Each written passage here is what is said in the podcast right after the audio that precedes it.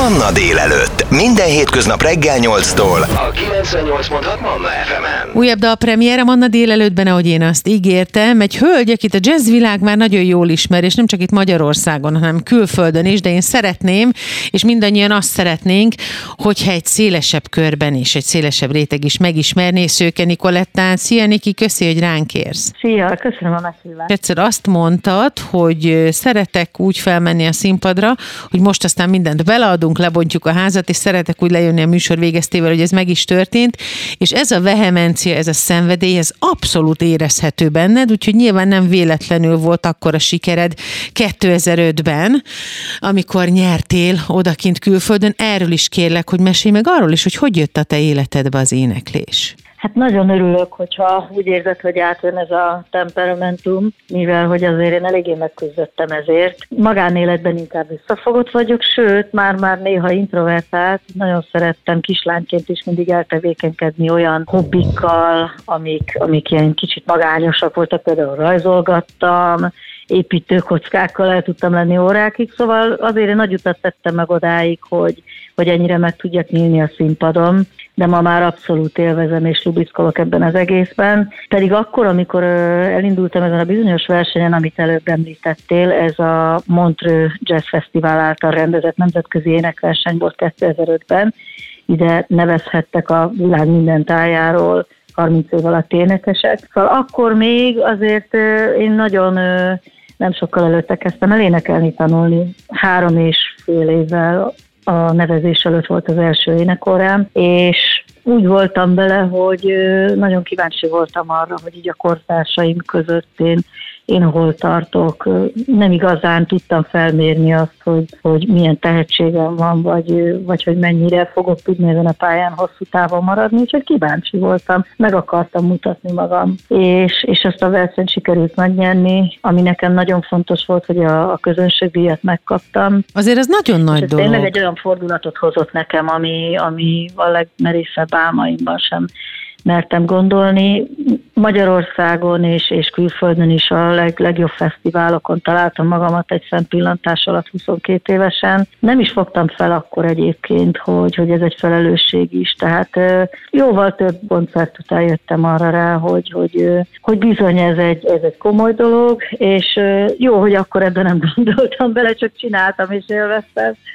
Úgyhogy azt hiszem, hogy ez is szerencsés volt, hogy fiatalon ezen átestem, nem foglalkoztam ennek a mélységeivel, csak csináltam, és élveztem azt, amit mindig is akartam az éneklést, és annak ellenére, hogy, hogy én igazából 18 évesen kezdtem el tanulni énekelni, valójában születésem óta körülvesz a zene, hiszen zenés családból származom, sőt, apukám mai napig aktív zenész, cimbalmon játszik, úgyhogy igazából ebben nőttem fel, de, de mégsem volt bátorságom ahhoz, hogy, hogy én közönség elé kilépek és énekeljek.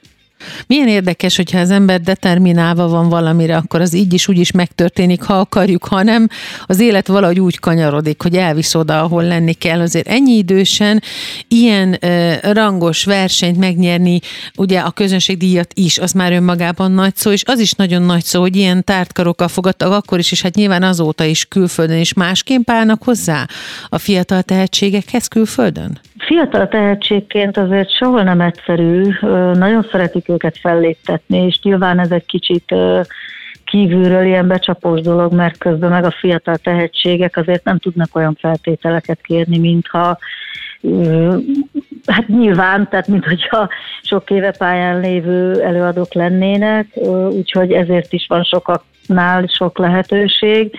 Én arra törekedtem, hogy, hogy ezt a jelzőpárost, ezt úgy minél előbb valahogy, valahogy a reklámokból kiűzni, mert nagyon sokáig, majdnem pár évvel ezelőttig is mindig ezt mondták, hogy fiatal tehetség, ez egy ilyen, ilyen beidegződés.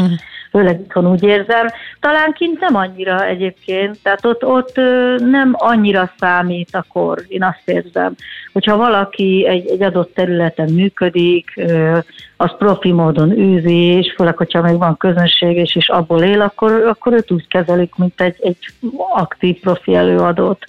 Tehát itthon jobban le kellett ezt küzdeni, hogy, hogy ne hívják az embert még 35 évesen is fiatal tehetségnek, mert könnyen bele lehet ragadni ebbe a kiskapujába, mm. és, és én úgy vagyok vele, hogy, hogy igazából az aktivitás a lényeg. Tehát, hogyha valaki csinálja és lemezeket vesz fel, dalokat ír, koncertezik folyamatosan, és van közönség, akkor kortól függetlenül ő egy, ő egy aktív előadó. Ebben a, látom a különbséget, hogy itt jobban kitolódik itthon ez a fiatal tehetség státusz, mint kint. Ami nagyon fontos, hogy megvan az új dal, és ezt most meg is fogjuk hallgatni, egyébként a tévében már lehetett látni, ez a talán egy másik élet, aminek a címe és a szövege is nagyon beszédes, ezt most meg is hallgatjuk, úgyhogy íme itt a dalpremiér, Szöke Nikoletta új dala, a talán egy másik élet következik itt a Manna délelőttben, aztán pedig beszélgetünk magáról a dalról. Gyere, bújj ide hozzám, még érezném a bőröd illatát.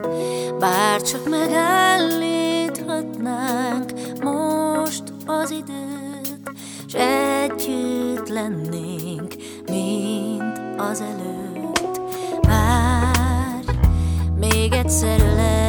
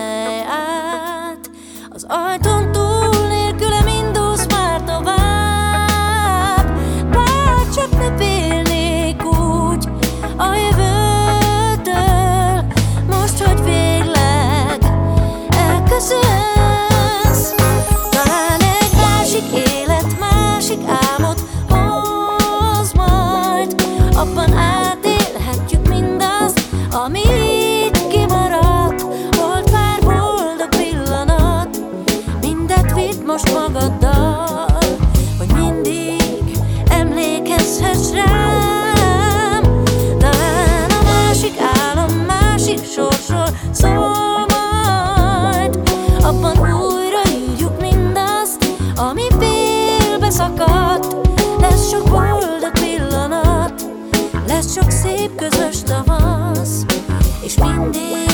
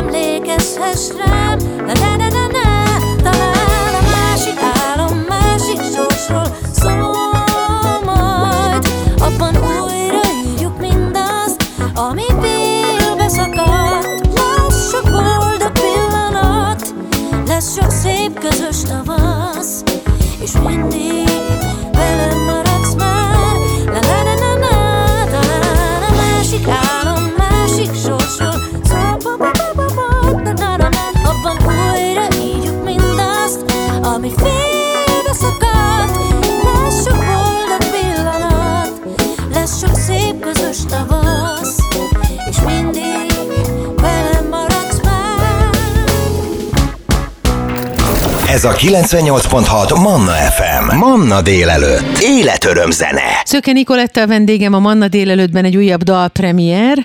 Itt nálunk ez a Talán egy másik élet, amit most meg is hallgattunk. Szia Niki újra! Szia, üdvözlöm a hallgatókat! Na mesélj egy kicsit erről, a talán egy másik élet tele van szenvedéllyel, tele van élettel, tele van érzelemmel. Hogy született ez a dal? Miről, kinek szól? Nagyon érdekes, hogy annak ellenére, hogy én már 20 éve házas vagyok, nagyon korán érkezett a szerelem az életemben, 19 éves voltam, amikor fejest ugrottam. Én azt látom, hogy és hát mi is így vagyunk vele, hogy minden nap dolgozunk a kapcsolatunkon, és, és ettől függetlenül, hogy én, én párkapcsolatban élek régóta, azért nagyon nyitott szemmel járok, és, és nagyon sok barátomnál láttam az utóbbi időben azt, hogy, hogy úgy mennek szét kapcsolatok, hogy közben még kötődnek egymáshoz érzelmileg, csak valamilyen külső körülmény miatt mégsem működik a dolog. És nem megy az elengedés sem. Azt hiszem, hogy erről szól ez a dal, hogy, hogy sok ilyet láttam mostanában magam körül, hogy úgy, úgy válnak szét, hogy azért mégis ott marad egy ilyen nyitott lehetőség, hogy, hogy talán még lesz olyan helyzet ebben az életben, vagy egy másik életben, hogy még együtt tudunk lenni. Az érzelmek azok megkönnyítik, vagy megnehezítik a zeneszerzést, hogy nem lehet ezt így lefektetni? Szerintem mindenképpen megkönnyítik. Akkor jó egy dal, vagy egy szöveg, ha tudhatni, és ahhoz meg mindenképpen kellenek az érzelmek. Én amúgy is egy olyan előadó vagyok, aki, aki leginkább ezt a részét helyezi fókuszba az előadásnak. Tehát én sosem a, a, a technikai tudást helyeztem előtérbe. Azt én mindig úgy tekintettem, hogy nyilván meg kell tanulni mindent, amit lehet a, a, az énekléssel kapcsolatban, vagy egy hangszeresnek a, a saját hangszerének a, a kezelésével kapcsolatban de azért, hogy, hogy aztán minél nagyobb eszköztára legyen az embernek ahhoz, hogy az érzelmeit ki tudja fejezni. Tehát én mindig az érzések kifejezésének a szolgálatába állítottam a technikai felkészültséget. Úgyhogy nekem, nekem a szöveg is emiatt nagyon fontos. Nagyon kislánykorom óta imádom az irodalmat, egy időben verseket is írtam, úgyhogy volt előzménye végül is a szövegírásnak, és, és emiatt nekem nagyon fontos az, hogy a tartalom az, az, az hitelesen át legyen adva, és ehhez elengedhetetlenek az érzelmek. Hogy születnek a dalok? Megcsókol a múzsa bárhol, vagy leírod gyorsan fölének lett telefonba? Ez nekünk hétköznapi embereknek, akik nem tudunk énekelni, nem tudunk zenét szerezni, mindig nagyon érdekes. Hát ez pont így van, ahogy ezt előbb elmondtad, hogy, hogy megcsokol a múzsa, és akkor előkapom a telefon szépen.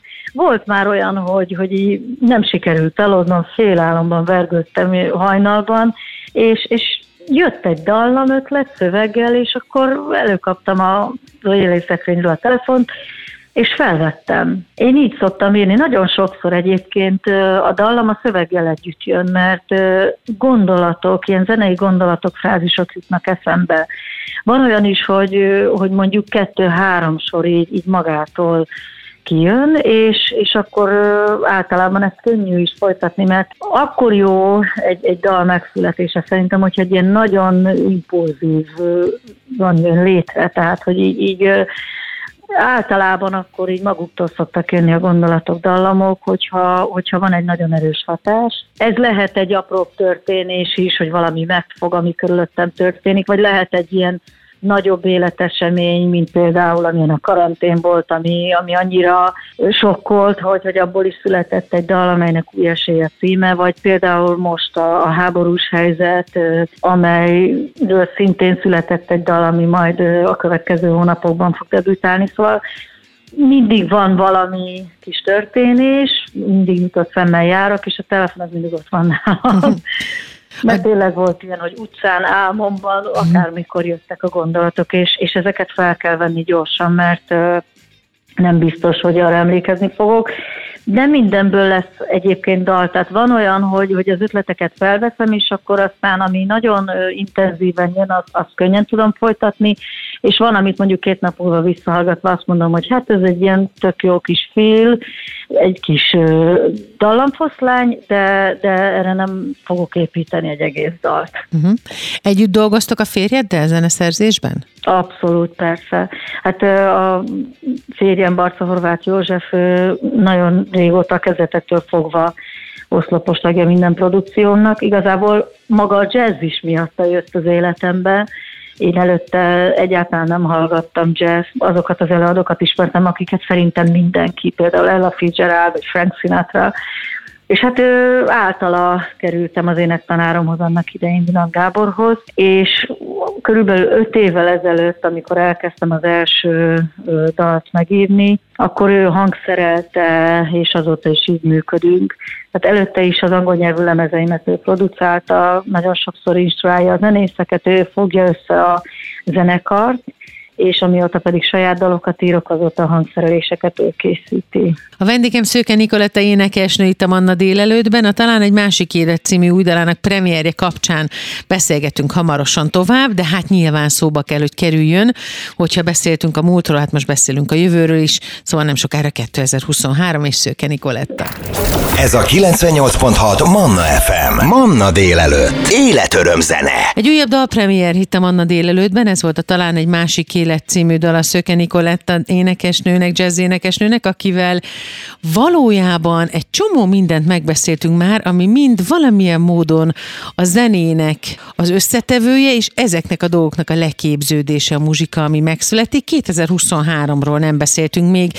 Hol lehet veletek majd idén találkozni? Milyen koncerteken léptek fel? Mentek-e külföldre? Hát ez mind tervben van, hogy külföldre megyünk, sokat koncertezünk, most, ami a legintenzívebb munka nálunk, az a, az új a megjelentetése. Van még kettő dal, amit felvettünk már stúdióban, az egyikhez le is forgott a klip, ugyanazon a napon, amikor a talán egy másik élethez forgattuk a videót. Azt mindenképpen kihozzuk kettő hónapon belül a tervek szerint, és nagyon szeretnék további dalokat megjelentetni, mert az elmúlt években nagyon sok volt a koncert, és hát a lezárás után ugye mindenki annak örült, hogy játszhat élőben, tehát nem annyira a, a dalok megjelentetésére fókuszáltunk, és idén most ezt mindenképp szeretném pótolni. Sőt, annyira, hogy igazából egy, egy komplet albumot ö, szeretnék megjelentetni ősz folyamán legkésőbb, egy országos turnéval egybekötve, mert hogy idén lesz a 40. születésnapom, és ezt a kerek évszámot ezt na, szép nagy koncertekkel szeretném ünnepelni, úgyhogy ezeknek a szervezése zajlik most és hát a tervek szerint ezzel a lemezzel külföldre is fogunk menni. Most éppen tárgyalások vannak, hogy milyen helyszínekre. Remélem, hogy majd hamarosan konkrétumokat is tudok mondani, de van egy-két ország, ahol már kifejezetten van egy kialakult közönségünk. Japánban nagyon szeretnek például, Szlovákiában, Németországban a, a saját magyar nyelvű dalokat is játszottuk már, úgyhogy nagyon szeretnék ide, vagy Romániába, tehát nagyon szeretnék ide is visszatérni, és más országokkal kibővíteni a listát.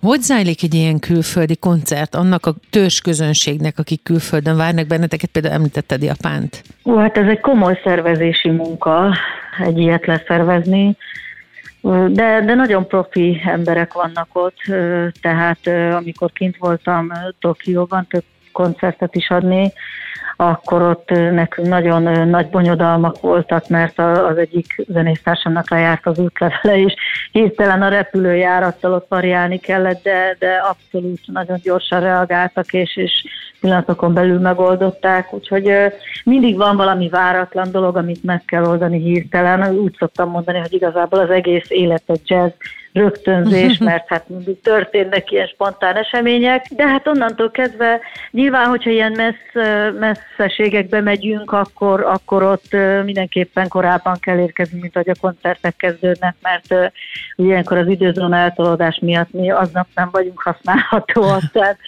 minimum egy-két nappal előtte kell, és hát hosszabb ideig szoktunk tartózkodni, pont emiatt is, hogy, hogy akkor, akkor ott mire átállunk. Hát ha meg már ilyen messzire elmegy az ember, csak körülnéz, fogalmazunk persze, őszintén. Persze. Igen. Magyarok vannak a közönség soraiban? Sokan? Hát attól függ, hol például Németországban ott igen, ott szoktak lenni, Szlovákiában is, és, és Romániában is mondjuk.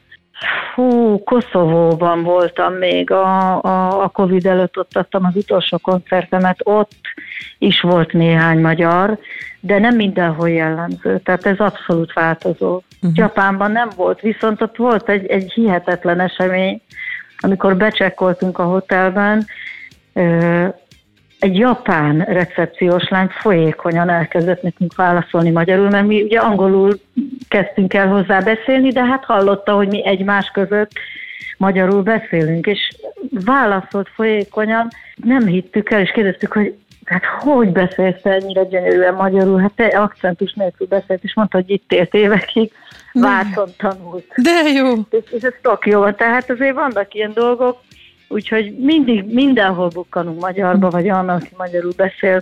Ez azért megmelengíti az ember szívét.